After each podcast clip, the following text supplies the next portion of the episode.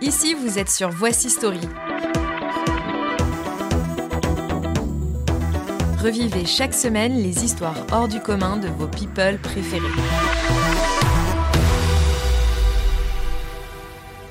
Si on vous dit Anna Nicole Smith, Tupac Shakur, Brittany Murphy. Bon, a priori, pas tellement de points communs, à part celui, et franchement, on leur envie pas, d'être tous les trois décédés. Non, si on vous parle aujourd'hui de ces trois personnalités, donc à savoir une starlette, un rappeur et une actrice, c'est tout simplement parce que oui, évidemment, ils sont décédés tous les trois, mais ils sont surtout décédés dans des circonstances pour le moins mystérieuses. On commence par Anna Nicole Smith. On est en février 2007, on est très précisément le 8 février 2007. Elle a 39 ans quand on la retrouve inanimée, seule et malheureusement sans vie.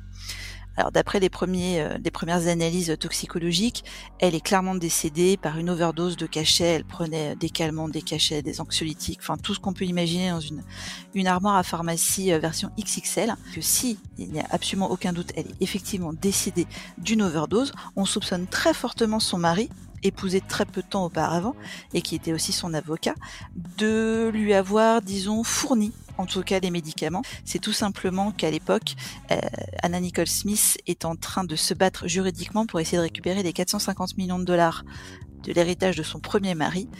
450 millions de dollars, c'est beaucoup d'argent. Et justement, la question se pose si son deuxième mari n'aurait pas essayé, en la faisant disparaître, de mettre la main sur le magot.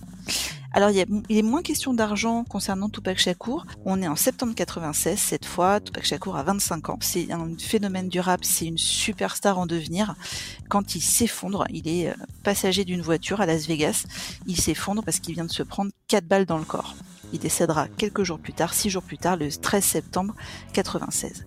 Alors là, on est vraiment sur un assassinat, ça pose pas de question. Il avait assisté à un combat de boxe de son pote euh, Mike Tyson à Las Vegas. Il part du combat de boxe et là, il tombe sur un membre d'un gang opposé au sien dans les couloirs de l'hôtel. Ils se battent. Tupac Shakur sort de, l'hôtel.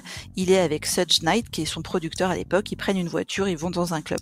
Sauf qu'ils arriveront jamais, puisqu'à un moment, il y a un feu rouge, ils s'arrêtent et que là, Tupac Shakur se prend donc balles dans le corps. Les soupçons pointent bien évidemment sur Orlando, qui est la personne avec qui il s'est battu quelques secondes auparavant, sauf que la police fait pas vraiment très très bien son job, puisque ce fameux Orlando a un, alibi, enfin la police ne cherche pas vraiment ce qui s'est passé de ce côté-là.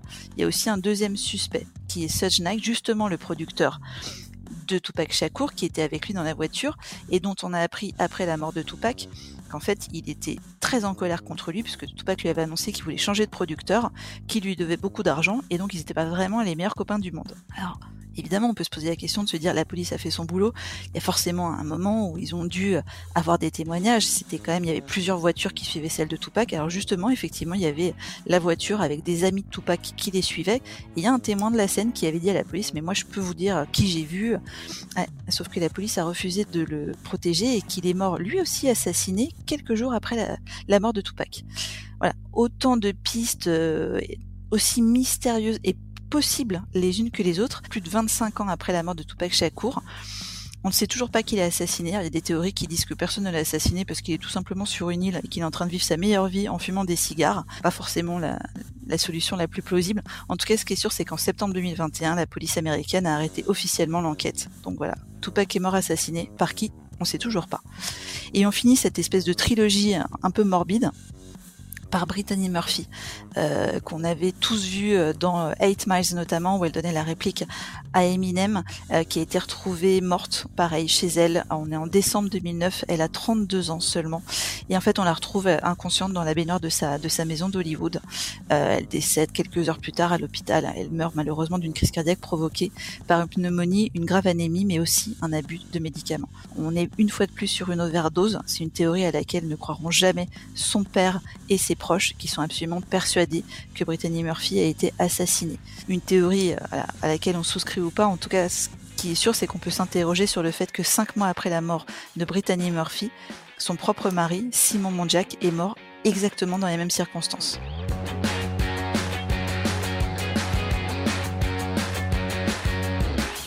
Merci d'avoir écouté la story de la semaine. N'oubliez pas de vous abonner à ce podcast sur la plateforme d'écoute de votre choix Apple, Deezer, Spotify ou encore Castbox pour soutenir la rédaction. Voici.fr, c'est toutes les infos de vos stars préférées. À très vite!